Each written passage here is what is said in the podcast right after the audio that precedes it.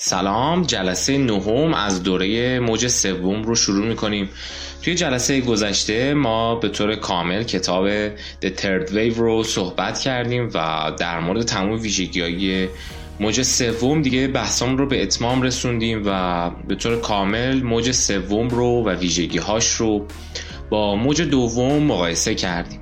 توی این جلسه و احتمالا یک یا دو جلسه آینده ما در مورد موضوعات مهم و تکمیل کننده موج سوم بر اساس کتاب شوک آینده خود تافلر صحبت می‌کنیم. توی جلسه گذشته ما در مورد ویژگی های موج سومی صحبت کردیم و به طور کامل گفتیم که امروزه جهان داره کم کم روز به روز تمام ارگانهاش تمام نهادهاش و خصوصا از لحاظ تکنولوژی بشریت داره وارد موج جدیدی از تمدنش میشه. خیلی مهمه که ما تمام این صحبت ها رو درک بکنیم و نوع نگاهمون رو نگرشمون رو نسبت به جهان پیرامونمون اطرافمون تغییر بدیم. اگه چنانچه که ما یک مسئولی در یک جامعه هستیم اگه چنانچه که ما مدیر یک سازمانی هستیم اگر ما یک دانشجوییم یک پژوهشگریم یک انسانیم به حال در حال زندگی کردن در جامعه امروزی هستیم. اگه بتونیم نگاهمون رو نسبت به جهان پیرامونمون موج سومی بکنیم می‌تونیم تحلیل های بهتری از پیرامونمون بدیم و درک بهتری از روزگارمون داشته باشیم. و این ماجرا محدود به همه بحثایی در مورد سیاست و در مورد سازمان ها نمیشه بلکه تک تک و جز به جز زندگیمون رو شامل میشه. مثلا اگه بخوام مثالی بزنم بخوام از یک نمونه خیلی کوچیک مثال بزنم که اگه ما نگاهمون نسبت به یه همچین چیزهایی تغییر بکنه چه اتفاقاتی میفته؟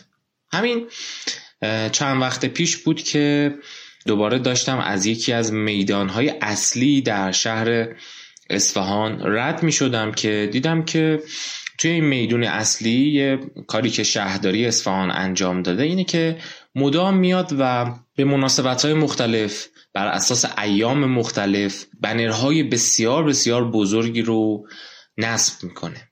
این بنرها اونقدر وسعت داره و بزرگه که باید حتما خودتون به چشم ببینید تا متوجه بشید که من چی دارم میگم. و با بنرهای عادی متفاوته. این بنرها در از پوششی است برای یک ساختمون و در از نمای یک ساختمون رو به طور کامل میپوشونه. اونقدر بزرگه. شهرداری اصفهان میاد و به مناسبت های مختلف من بارها و بارها اینو دیدم. به مناسبت های مختلف این بنرها رو عوض می‌کنه. مثلا دوره دهه مثلا فاطمیه میشه میاد و متناسب با ایام فاطمیه این بنرها رو عوض می‌کنه. روز مثلا آشورا تاسوعا میشه همینجور دهه فجر میشه همینجور به هر مناسبتی حالا مناسبت های ملی و مذهبی و هر بحث دیگه و بنرهای بسیار وسیعی رو سفارش میده که بیاد و مدتی نصب بشه. خب شما به همین موضوع ساده نگاه کنید. چقدر این اقدام شهرداری متناسب با ویژگی های جهان موج سومی هستش؟ یا اینکه همچنان بر اساس یک سری از پیشفرض های موج دومی در حال کار کردن هستند و این برنامه ها رو اجرا می‌کنن. مثلا شما می‌تونید سوالات مختلفی بپرسید. یه سوال اینه که آیا دیگه این کار کار به صرفه که شما به جای استفاده از تکنولوژی های جدید مثلا نصب یک صفحه دیجیتال بر سر اون میدون اصلی بیان و به مناسبت های مختلف بنر سفارش بدید و طراحی بنر بپردازید که بسیار هزینه بره. به حال چاپ این بنرها هزینه های بسیار زیادی رو می‌بره. خب آیا بهتر نبود که صفحه دیجیتالی رو قرار می‌دادید درست ابتدا هزینه بیشتری داره ولی خب این دیگه دائمیه و همیشگیه و دیگه نیازی نیست که مدام عوضش بکنی. و شما به مناسبت های مختلف می‌تونید بیاید و کافی یک تصویر دیگه ای ارسال کنید بر روی این صفحه و تصویر دیگه ای نمایش داده میشه. آیا بهتر نبود این کار رو انجام بدیم. یا اینکه آیا اصلا بهتر نیست که اگه شما می‌خواین مثلا مناسبتی رو اعلام بکنید به جای اینکه هزینه های هنگفت چاپ بنر رو اونم در این وسعت به این عظیمی انجام بدید بیاین و مثلا یک پست اینستاگرامی بذارید. چیزایی که یا هزینه نمی‌بره یا کمترین هزینه ممکنه می‌بره. و مثلا امروز که همه مردم از گوشی های هوشمند استفاده می‌کنن و به شبکه های اجتماعی وصلن با استفاده از این شبکه ها بیشتر سر کنید. مثلا اگر می‌خواین فرهنگ سازی بکنید یا اگر می‌خواین پستی رو اعلام بکنید با اینها این کار رو انجام بدید که کمترین هزینه رو داره. هزینه های هنگفت چاپ بنر از کجا میاد؟ آیا برای برنامه ریزی های درست و دقیقی شده یا بر اساس مثلا یک سری از پول های بی برنامه ای که در از بودجه های بی برنامه که تزریق میشه و اینها باید خرجش بکنن شکل گرفته اینجور اقدامات؟ پول هایی که شاید دولت مثلا از طریق هایی مثل فروش نفت خام به دست میاره چیزهایی که دیگه امروزه توجیه اقتصادی نداره. چقدر شهرداری با مشارکت مردم و با نظر مردم میاد و این بودجه ها رو هزینه می‌کنه. مثلا آیا شهرداری میاد و از مردم اصفهان می‌پرسه که آیا شما می‌خواین هزینه های زیادی رو توی این زمینه من انجام بدم؟ مثلا تو زمینه چاپ بنر برای شما انجام بدم به عنوان مثال دارم عرض می‌کنم. یا چقدر برها شهروندان مشارکت می‌کنن توی این عمل و نظر اونها مهمه؟ چقدر؟ شهرداری نسبت به محیط زیست مسئوله. این خیلی مسئله مهمیه. چقدر سازمان های ما نسبت به محیط زیست مسئولن؟ خب ما یه سری چیزهای فرهنگی داریم که در جامعه ما به هر حال به صورت یک فرهنگ در میاد. مثلا چاپ بنر به مناسبت های مختلف یه چیزی که توی فرهنگ های اداری ما خصوصا خیلی خیلی خیلی رواجی داره. همین چند وقت پیش بود که سردار عزیزمون حاج قاسم سلیمانی رو به شهادت رسوندن و بعد از اینکه این خبر پخش شد فردای اون روز من یادمه که رفتم دانشگاه و وقتی وارد دانشگاه شدم دیدم از همون ابتدای سردر دانشگاه گرفته تا اقصانقات دانشگاه بنر حاج قاسم رو در اصل زدم و بنر تسلیت حاج قاسم رو زدم. حالا توسط ارگان مختلف. مثلا بسیج بنر مخصوص خودش رو زده. معاونت فرهنگی دانشگاه بنر مخصوص خودش رو زده. ریاست دانشگاه بنر مخصوص خودش رو زده. نهاد مثلا رهبری دانشگاه بنر خاص خودش رو زده. هر کدوم از ارگان های مربوطه تو دانشگاه میان و بنر ویژه خودشون رو با لوگوی ویژه خودشون می‌زنن. آیا این کار کار درستیه؟ چقدر هر کدوم از این ارگان ها نسبت به محیط زیست مسئولن؟ چرا میگم نسبت به محیط زیست؟ چون برای شما در نظر بگیرید که تک تک این بنرهایی که چاپ میشه عموما بنرهای یه بار مصرف هم. چون این بنرها بنرهای مناسبتی هم. به مناسبت خاص این بنرها رو می‌زنن و بنرها به هر حال استهلاک پیدا می‌کنه. نصبش و بعد برداشتنش باعث میشه که این مستحلک بشه. مثلا قسمتیش پاره بشه یا به هر حال خراب بشه. اینجور نیست که بخوان دوباره بعدا ازش استفاده کنه یا حداقل در اکثر موارد اینجوری نیست.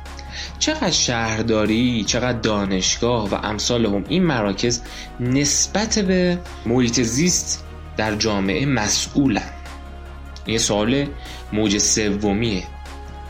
آیا تا الان مثلا شهرداری اصفهان اومده بگه که خب ما این همه بنر که داریم چاپ می‌کنیم با هزینه های گذاف در حالی که می‌تونستیم این بنرها رو به جاش بیایم مثلا از تکنولوژی جدید استفاده کنیم به جای چاپ بنر.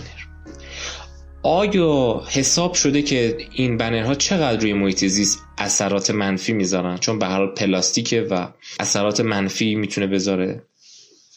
آیا تا اینا محاسبه شده؟ آیا تا اینا جواب دادن؟ آیا تموم سوالات موج سومی که ما پرسیدیم برای شهرداری برای دانشگاه برای تک تک ارگان هایی که ما ممکنه باشون در ارتباط باشیم یا در اونها کار می‌کنیم؟ آیا تک تک این ارگان ها به سوالات موج سومی جواب میدن؟ اینا مثال هایی بود از اینکه شما نگاه کنید تک تک حوادثی که داره در اطرافتون میفته.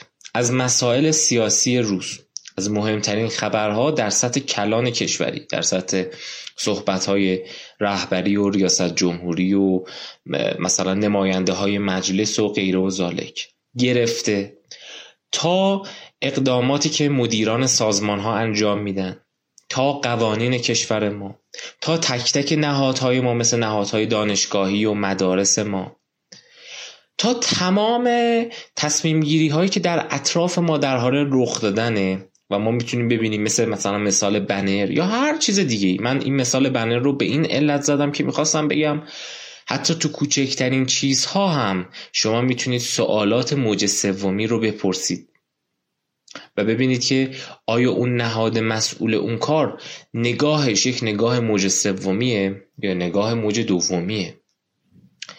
تمام اینها می‌تونیم براشون این سوالات رو بپرسیم در موردشون فکر بکنیم اونها رو به چالش بکشونیم و انتقادهایی بکنیم و بعد پیشنهاداتی بدیم. پیشنهادات در اصل موج سومی.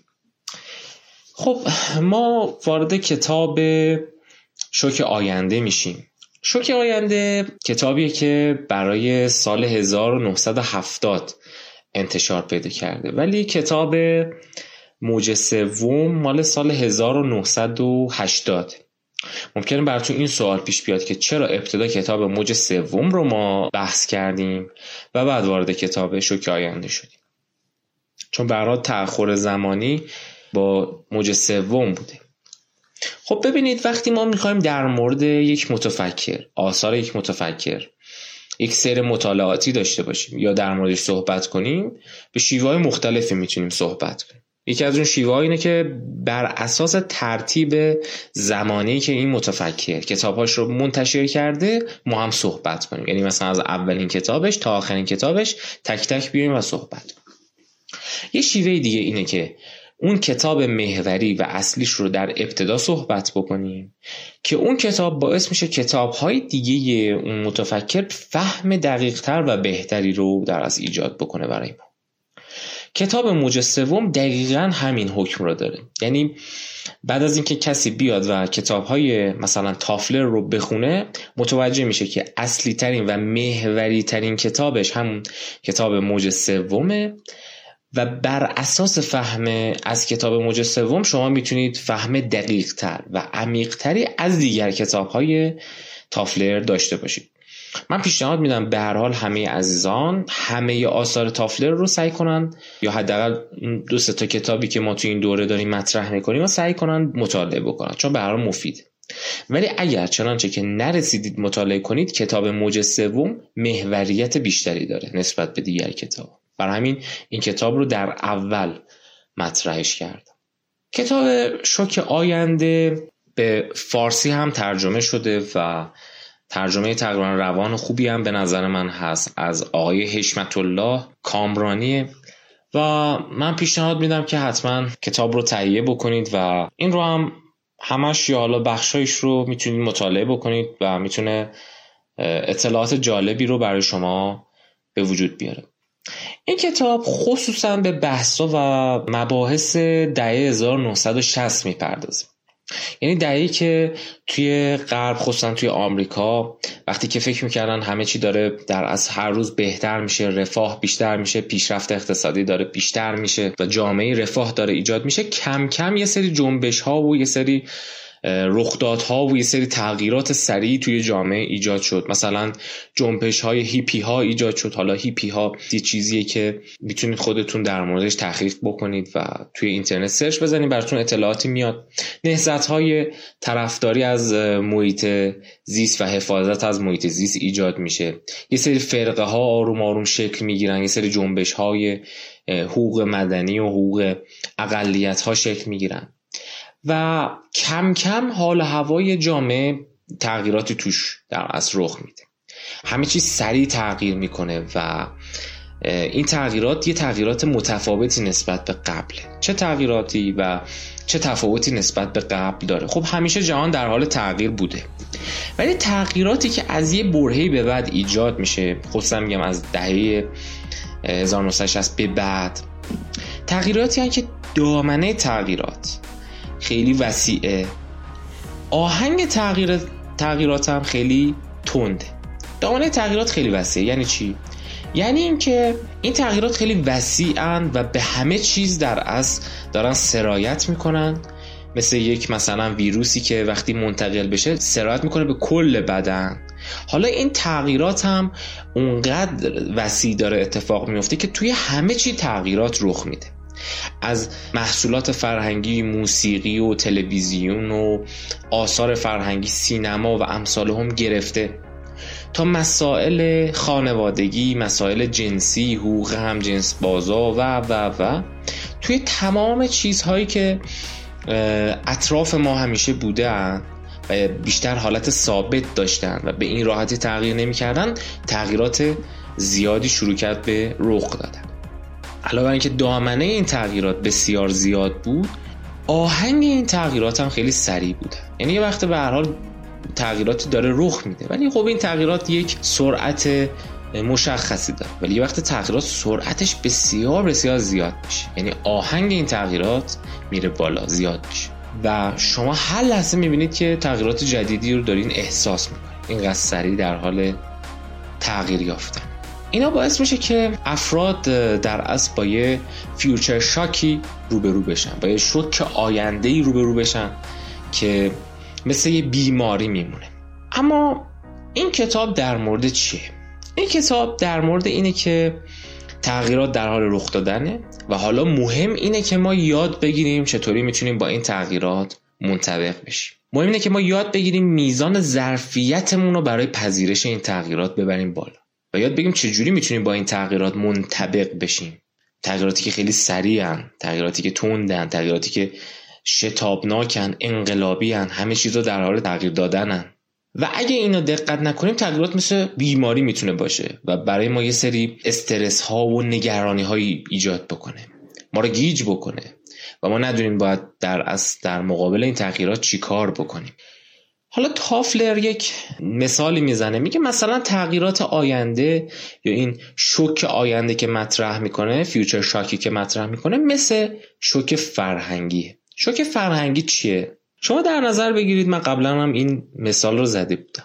در نظر بگیرید که سال هاست که به حال از کودکی تا به الان توی ایران از همون ابتدا به دنیا اومدید و زندگی کردین و با مردم محلتون و شهرتون همیشه بالاخره با اون فرهنگ منطبق بودید و آشنا بودید و رفتار می‌کردید. امشب میخوابید. صبحی که بلند میشید یه دفعه وقتی از در خونه میرید بیرون دفعه می‌بینید وارد مثلا چین شدید. وارد مثلا ژاپن شدید. یا وارد یکی از کشورهای غربی شدید. شما با یه پدیده روبرو میشین به نام شوک فرهنگی. یعنی شما گیج میشید. ما باید چیکار کنیم؟ چجوری باید رفتار کنیم؟ کاری که شما شاید مثلا توی شهر خودتون انجام می‌دادید و کسی ناراحت نمی‌شد اگه الان اینجا انجام بدید همه ناراحت میشه کارایی که اونجا انجام می‌دادید و ممکن بود یه عده ناراحت بشن اگه اینجا انجام بدید کسی ناراحت نمیشه. شما میمونید در روابطتون با دیگران در روابطتون با محیط. باید چجوری رابطه ای برقرار کنم؟ چجوری با دیگران ارتباطی برقرار کنم که داله بر صمیمیت باشه؟ داله بر انجام کار اقتصادی باشه. چجوری فهم اونها از من یه فهم درستی باشه و سوء برداشت نکنن؟ من باید در مثلا این محیط چه رفتارهایی بکنم؟ مثلا می‌خوام مثال بزنم. مثلا توی ایران دیدید اگه آشغالی دستتون باشه بندازید زمین کسی کاری با شما نداره. عموما در اکثر مواقع. ولی ممکنه توی سری کشورها قوانین سفت و سختی در مورد این موضوع باشه. و مثلا اگه پلیس ببینه که شما آشغالی رو انداختین رو زمین شما رو جریمه بکنه به عنوان یک فرد. و ما جریمه هایی به این شکل هم داریم. برعکس اینکه توی ایران شاید به این صورت نداشته باشی شما میمونید کارهای ساده و روتینی که همیشه بهش عادت داشتین. مثلا همیشه وقتی یه چیزی میخوردین خیلی راحت مینداختین مثلا کنار خیابون. مینداختین توی جوب. الان اگه بندازین رو زمین یه داستان دیگه ای داره. همه اینا فرق می‌کنه. و شما گیج میشین که باید چجوری با محیطتون ارتباط برقرار کنید. چجوری رابطه برقرار کنید که درست باشه. و شما در از شوک زده میشین. تو این شرایطی که شما دیگه نمی‌دونین چجوری باید با جامعه کنار بیاین. چجوری باید با جامعه منطبق بشید. حالا فرض بگیرید که همه مردم جامعه شما به جای اینکه برن وارد یه فرهنگ دیگه بشن تو همون جامعه. ولی تغییرات اینقدر سریعه که همه چیز اینقدر سریع تغییر میده در ابعاد وسیع که باز شما همین حس شوک زدگی رو براتون ایجاد میشه. شما همین حس عدم انتباق برای شما ایجاد میشه. میمونید اه من باید چیکار کنم؟ قوانین سریع تغییر می‌کنن. دانش سریع تغییر می‌کنه. سیستم ها و ساختارها سریع تغییر می‌کنن روابط اقتصادی سریع تغییر می‌کنه. هر لحظه ممکنه یه اتفاقی بیفته. امروز تحریم نیستید فردا تحریمید. امروز از این دریچه داریم منابع اقتصادی به دست میاریم فردا این دریچه بسته میشه. تا امروز داشتیم اینجوری سود می‌کردیم فردا قانون عوض میشه دیگه نمی‌تونید. تا دیروز داشتید مسافرت می‌رفتید امروز یه دفعه مثلا قیمت بنزین مثلا میشه سه هزار تومن دیگه نمی‌تونید هر جا بخوایم مسافرت برید. همیشه مسافرت برید. هر لحظه همیشه در حال تغییر یافتنه. و شما میمونید که باید با این تغییرات چی کار کنید. حالا فکر کنید همه مردم تو اون جامعه با این موزر روبرو میشن. کارمندا کارگرا مسئولان جامعه. دانش آموزا. افراد مسن کسانی که سالها توی جامعه دیگه ای زندگی کردن و الان یه دفعه می‌بینم همه چی داره جدید میشه. همه شیوه های زندگی کلا داره تغییر پیدا می‌کنه. همه اینا دوچار اون فیوچر شاک میشه و سوال اینه که حالا چه جوری ما باید با این تغییرات منطبق بشیم؟ و این تغییرات اصلا چه بلایی به سر ما میاره؟ و این تغییرات چیا هستن؟ این کتاب می‌خواد به این موضوع بپردازه. چیز مهمی که ما باید توی این کتاب بهش دقت بکنیم و فهم پیدا کنیم اینه که حالا ما چه واکنشی باید نسبت به این تغییرات بدیم؟ و چه واکنش اصلا نسبت به این تغییرات وجود داره؟ تافلر تو بخشی از کتاب میگه که واقعیت ناراحت کننده این است که برای اکثریت عظیم مردم از جمله انسانهای اندیشمند، فرهیخته و باهوش مفهوم تغییر یه مقداری برحال تهدید کننده است. برای اکثریت مردم تهدید کننده است. و میکوشن که این تغییرات رو نفی کنن. بعضیا اصلا کلا نفی می‌کنن. نه تغییراتی رخ نداده. هم فکر می‌کنن که هنوز تو همون دوران گذشته در حال زندگی کردنن و هنوز همون فرایندها وجود داره. پس می‌تونیم بگیم که آیا ما باید اینا رو انکار کنیم این تغییرات رو و فکر کنیم هنوزم داریم تو همون دنیا زندگی می‌کنیم. کاری که خیلی ها انجام دادن. و اصطلاحا میگن خیلی ها مثل کپک سرشون کردن زیر برف. یا اینکه ما باید نسبت به این تغییرات واکنشی نشون بدیم این تغییرات رو درک کنیم و در راستای منطبق شدن ما با این تغییرات قدم برداریم. راه های مختلفی پس نسبت به واکنش به این تغییرات می‌تونه وجود داشته باشه. حالا در مورد اینکه چرا این تغییرات اینقدر وسیعن و اینقدر سریعن و اینکه این تغییرات اصلا چیا هستن ما بحثای خیلی گسترده ای رو توی کتاب موج سوم مطرح کردیم و به طور کامل توضیح دادیم که می‌خوایم بگیم که شرایطی در جامعه داره پیش میاد که ما از موج دوم به سمت موج سوم در حال جهش یافتن هستیم و طی کردن این رو داریم برامون اتفاق میفته که امروز دیگه برامون این اتفاق افتاده تا حد خیلی زیادی. هرچند که هنوزم نهادها و ارگانهایی هستن که مقاومت می‌کنن. تافلر هم بارها گفته تو موج سوم راجبشون توضیح دادیم. الان هم گفتیم که برای یه گروهی هستن که سعی می‌کنن مثل کپک سرشون رو بکنن زیر برف. نبینن این تغییرات. ولی به هر حال شرایط جامعه به سمتی داره میره که روز به روز این تغییرات بیشتر میشه. مثلا شرایط جامعه به سمتی رفته که فاصله زمانی بین فکر و عمل نوآورانه کم شده. یعنی شما به محض اینکه یه ایده می‌دید تا عملش خیلی فاصله کمی وجود داره. مثلا الان شما جامعه ایران رو در نظر بگیرید. توی این سالهای اخیر ما چقدر شتاب دهنده ها و استارتاپ ها اینا در ایران رشد کرده. الان به خیلی زیاد شدن. استارتاپ ها شتاب دهنده ها و گروه هایی که سرمایه گذارن روی ایده های نو. شما یه ایده فکر نوعی دارید. به محض اینکه مطرحش می‌کنید و این ایده, ایده درستی آب در میاد یعنی اون آزمایش های اولیه رو میگذرونه سریعا سرمایه گذاری زیادی روش میشه و سریعا به مرحله عمل می‌رسه. چیزی که شاید در گذشته ما اینو نمی‌دیدیم. پس الان فاصله زمانی بین فکر و عمل کم شد. همینطور فاصله زمانی برای عرضه اندیشه یا یک عمل جدید هم کم شد. یعنی یه وقت ما می‌خوایم بگیم که این عمل رخ داده. یه وقت میگیم این عملی که رخ داده حالا عرضه می‌خواد بشه به جامعه. یه کسی یه ایده ای داره میگه من یه محصول جدیدی رو می‌تونم تولید کنم. سریعا سرمایه گذار براش پیدا میشه. سریعا همه شرایط براش فراهم میشه. سریعا به مرحله تولید می‌رسه و سریعا چیزی که تولید شده با استفاده از اون استاندارد مشخص میشه و عرضه میشه به جامعه. همه اینا فاصلهشون کم شد. تافلر یه جمله جالبی رو توی کتاب آورده. میگه فرانسیس بیکن میگه که دانستن توانستن است. این جمله معروفه. ولی تافلر میگه این گفته رو می‌تونیم الان با این واژه های امروزی بیان کنیم که دانستن تغییر است و سرعت بخشیدن به دانش اندوزی و سوخت رساندن به موتور عظیم تکنولوژی یعنی سرعت بخشیدن به تغییر. یعنی روز به روز ما داریم سرعت دانش جمع کردن و دانش اندوزیمون بیشتر میشه. این اطلاعات روز به روز داره بیشتر و بیشتر میشه اندوخته تر میشه. ما در موردش تو جلسات قبلی صحبت کردیم. و این باعث تکنولوژی هم روز به روز پیشرفت کنه. و همه اینا دانش و تکنولوژی یه شرایطی رو فراهم می‌کنن که سریعتر همه چی تغییر بکنه. وقتی میگیم سریعتر یعنی آهنگ تغییر نسبت به جامعه موج دومی توی موج سوم داره بیشتر و بیشتر و بیشتر میشه. نکته جالب دیگه ای هم که باید بهش توجه بکنیم اینه که میگه هر فرهنگی دارای آهنگ مخصوص به خودشه توی این ماجرای تغییر پیدا کردن.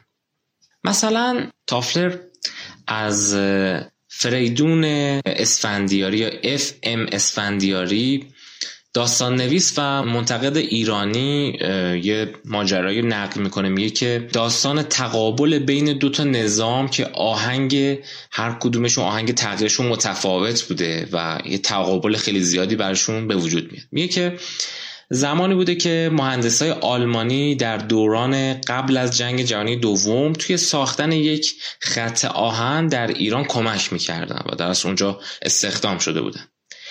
ایرانیان و مردم خاور میانه عموما نسبت به زمان نظری بسیار سهل انگارانه تر از آمریکایی ها و مردم اروپای غربی دارن. یعنی مثلا اگه دقت کرده باشین تو فرهنگ ما سر وقت رسیدن برای مثلا وعده خیلی هم مهم نیست. یعنی بعضی وقت شما می‌بینید که یه جایی یه وعده می‌کنیم مثلا طرف نیم ساعت یه روب ده دقیقه دیرتر میاد. وقتی کارگرای ایرانی مرتبا ده دقیقه دیرتر سر کارشون حاضر می شدن آلمانی های وقت شناس که همیشه حالت شتاب آمیزی داشتن این در از کارگرای ایرانی دست دسته اخراج می کردن مهندس های ایرانی با خلاصه یه وضع دشوار یا سختی مواجه بودن و سعی می‌کردن مهندس های آلمانی قانع کنن که با معیارهای خاور میانه ای با کارگرا رفتار کنن و این موضوع رو بپذیرن. و اگه مثلا همینجور هی این کارگرا رو اخراج کنن و به این کارشون ادامه بدن دیگه جز زنا و کودک اینا برای کار کردن یه کسی باقی نمیمونه. یعنی وضع به این گونه در اصلش می‌شد. حالا تافلر میگه این گونه بی به زمان برای کسایی که آهنگشون تنده و کارشون رو از روی ساعت تنظیم می‌کنن اصلا دیوانه کننده هستش. و می‌خواد بگه که توی کشورهای مختلف بر اساس فرهنگ های مختلف هم روی کردهای مختلفی نسبت به زمان و تغییر و آهنگ این تغییرات می‌تونه وجود داشته باشه. خصوصا از لحاظ فرهنگی می‌تونه موثر باشه. بحث جالب دیگه هم که مهمه توی این کتاب مطرح بکنیم بحث انتظارات زمانه. تافلر میگه برای اینکه این پرشتاب شدن آهنگ زندگی رو بتونیم درک کنیم و این گسستا رو بتونیم درک کنیم انتظارات زمانی رو باید بدونیم. مثلا میگه یه کودک رو در نظر بگیرید که وقتی می‌دونه از همون بچگی یاد می‌گیره که وقتی صبح پدرش خونه رو ترک می‌کنه به قصد کار رفتن سر شغل و سر کار خودش سر یه time مشخصی برمیگرده خونه. مثلا ظهرا برمیگرده خونه یا عصرا برمیگرده خونه. و اگه تو این بین برگرده انگار یه مشکلی پیش اومده. یا انگار یه مسئله رخ داده. در اصل یه انتظاری داره که تو این time نیاد پدرش. یا مثلا کودک از همون بچگی می‌فهمه که زمان غذا خوردنی وقتی می‌خوای شما غذا بخورید چقدر طول می‌کشه. نه یه دقیقه طول می‌کشه نه پنج ساعت طول می‌کشه. مثلا می‌دونه بین 15 دقیقه تا مثلا 40 دقیقه طول می‌کشه. یه تایم یا یک محدوده مشخصی می‌بره. تافله میگه این نوع انتظارات زمانی که از جامعه ای به جامعه دیگر متفاوته و از دوران کودکی فرا گرفته می شود و عمیقا در وجودمان ریشه می دواند در هنگامی که آهنگ زندگی دگرگو میشه از بون و پایه به لرزه در میاد. و این انتظار زمانی در اصل به هم میرزن چیزایی که ما از همون کودکی باشون اخت شدیم. حالا تافلر می‌خواد بگه که آقا این متغیر آهنگ زمانی تا یه برهه خیلی هم بهش توجه نشده. آهنگ زندگی آهنگ زمان آهنگ تغییرات.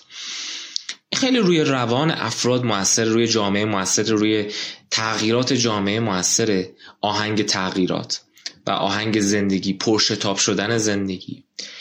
و اگه ما تو جامعه جدیدمون جامعه فرا صنعتی حالا اون موقع تافلر توی این کتابش خیلی از دیگه اصطلاحات موج دوم و موج سوم و اینا به کار نمی‌بره. ولی دیگه حالا چون ما موج سوم خوندیم می‌دونیم دیگه با چه ادبیاتی باید حرف بزنیم. یعنی شما اگه کتاب از قبل موج سوم از قبل خونده باشید دیگه اینجا می‌فهمید که ماجرا چیه. توی این جامعه موج سومی ما باید به این متغیر نگاه کنیم توجه کنیم و باید بفهمیم که روانشناسای ما برنامه ریزای ما آموزش پرورش ما باید کودکان رو انسانهای جامعه رو از همون ابتدا با این موضوع آشنا کنن و درک لازمی براشون ایجاد بکنن. مفهوم دیگه که تافلر توی این کتاب بهش اشاره می‌کنه و جا داره که در موردش صحبت کنیم مفهوم ناپایداریه. یعنی دیگه ما توی روابطمون با چیزها که حالا میگم این چیزها چیا هستن دیگه روابط ما ثابت نیست ثباتی نداره بلکه ناپایدار شده توی جهان فراسنتی یا همون موج سومی. مثلا روابط ما با افراد ناپایدار شده. روابط ما با اشیا ناپایداره. روابط ما با مکانها ناپایداره. مثلا در مورد روابطمون با اشیا. ما امروز می‌بینیم که خیلی از کالاها کالایی بار مصرف کالایی که ما مصرف می‌کنیم و بعد سریع اونا رو دور میندازیم. دیگه این نیست که مثلا شما یه سری وسایلی بخرید و سالیان سال تا آخر عمرتون از اونا استفاده کنید. بلکه اونا بیشتر برای شما کارایی موقتی دارن. یا مثلا در مورد ناپایداری تو مکانها. الان می‌بینیم که خیلی اجاره دادن ها بیشتر شده. مثلا سازمانه که میرن بخشای اجاره می‌کنن زمین های اجاره می‌کنن. کلا اجاره دادن ها توی جامعه فراسنتی بیشتر میشه. مثلا بهتون یه ماشین اجاره میدن که شما مثلا به این سفر رو برگردید. حتی تافلر توی آمریکا از مثالایی می‌زنه مثلا یه گلخونه های مثلا موقتی برای شما می‌تونن بیارن. لوازم منزل اجاره ای می‌تونن به شما بدن. علاوه بر مکان های اجاره ای اشیای اجاره ای هم ما داریم. یعنی همه اینا موقتی هم. و این اجاره داری در از باعث تشدید کنندگی و یه عامل تشدید کنندگی برای ناپایداری. یعنی هی جهان ما ناپایدارتر میشه موقتی تر میشه ثباته از بین میره. نیازهای مصرف کنندگاه مدام تغییر می‌کنه. کالاهای جدیدی که توی بازار میاد مدام متنوع تر میشه. کالای قبلی و محصولات قبلی که تو بازار بوده کارایاش بعضا از بین میره. مثلا لوازمی که قبلا وجود داشته تو بازار امروز دیگه کارایی نداره. شما مثلا خیلی از لوازم های الکترونیک رو ببینید. خیلی از لوازم های الکترونیک لوازم که بعد از اینکه سری های جدیدی از اونها میاد و پیشرفته تر میشه دیگه اون سری قبلی اصلا کارایی نداره. و دیگه کسی اونها رو ممکنه نخره.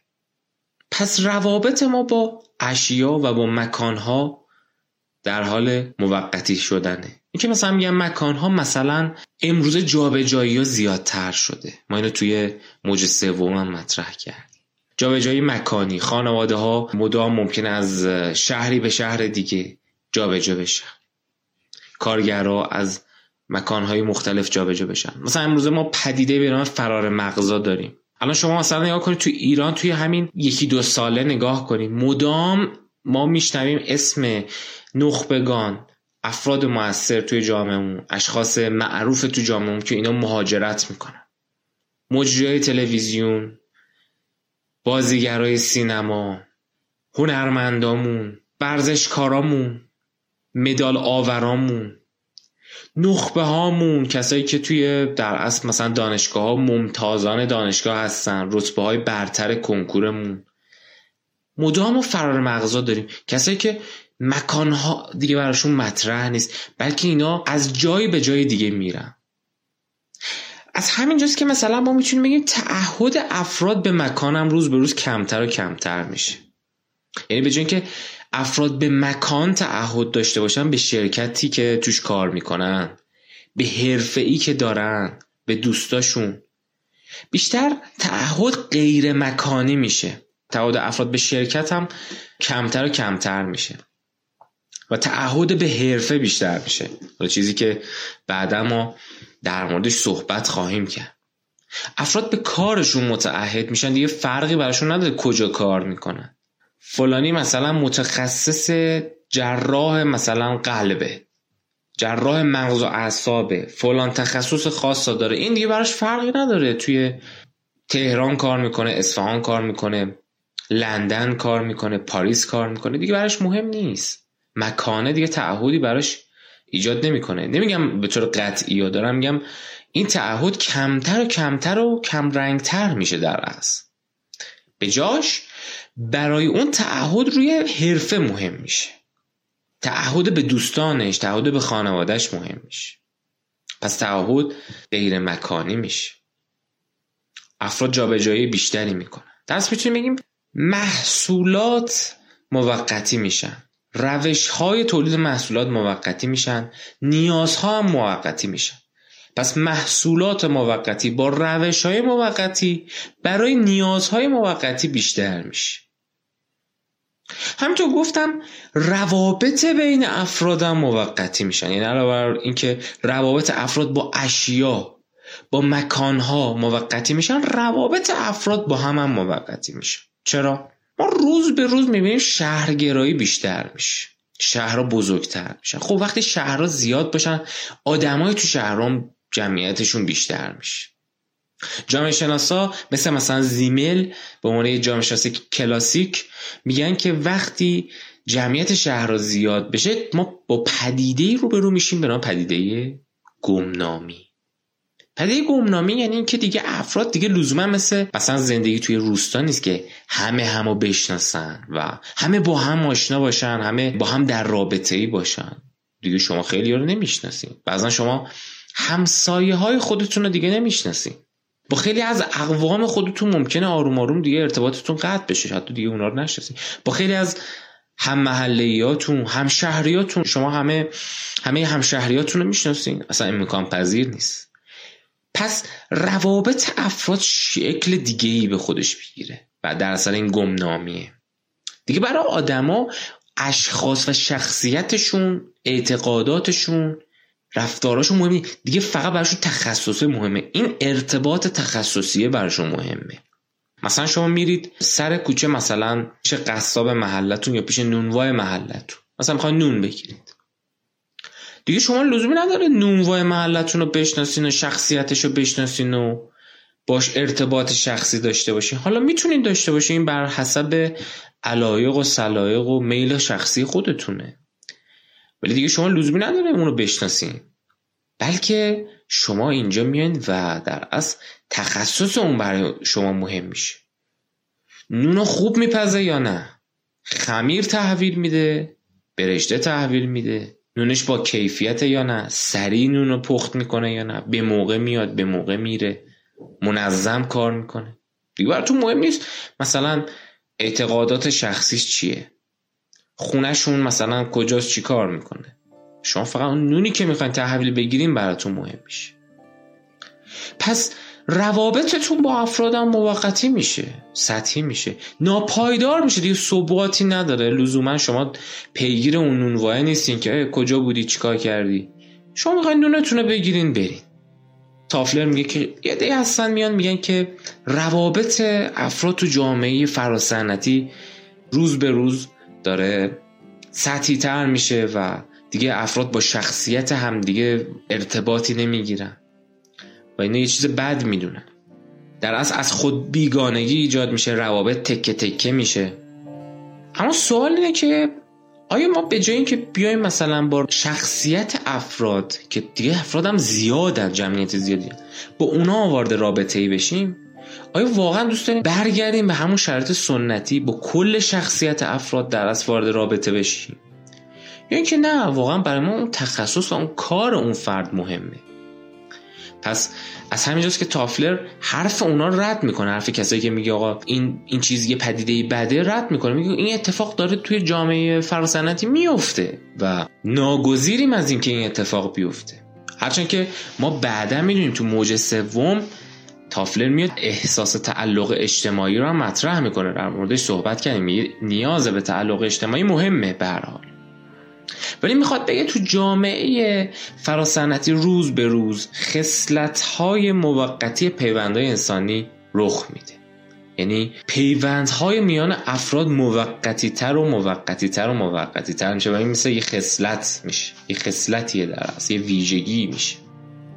پس یکی از ویژگی های دنیای فراسنتی ما این ناپایداری است. حالا چه ناپایداری در روابط افراد چه روابط با اشیا چه روابط با مکانها. اقتصادای ما ناپایدار میشه قوانینمون ناپایدار میشه. همه اینا ناپایدار میشن. و همه این ناپایداری ها می‌تونه شرایط رو برای انسان مبهم بکنه. شرایط رو برای انسان دوچاره در اصل یه سری ابهامات یه سری عدم اطمینان ها فشارهای روانی در از انسان خودش رو توی یک فیوچر شاک می‌بینه. یک شک آینده که همه چی داره ناپایدار میشه و همه چی حالا داره تغییر می‌کنه. و حالا انسان عصر جدید باید خودش رو با این تغییرات منطبق بکنه و همگام بکنه. ولی خب حالا تافلر میگه به هر حال گروه هم هستن توی جامعه. که خودشون نمی‌خوان با این ناپایداری ها با این موقتی شدن ها با این تغییرات سریع همگام کنن منطبق کنن. برای همین واکنش های مختلفی از خودشون نشون میدن. مثلا هیپی ها رو در نظر بگیرید هیپی ها این گروه های یا جنبش هایی بودن که حالا مثلا بعضی میگن فلسفه های پوچگرایانه داشتن. از طرق مختلفی به غیر از تولید ثروت به دست می آوردن و حالا ثروتشون هم در از انباش نمی‌کردن. اینکه فکر کنین اندوخته ای داشتن نه. در روز و در حال زندگی می‌کردن.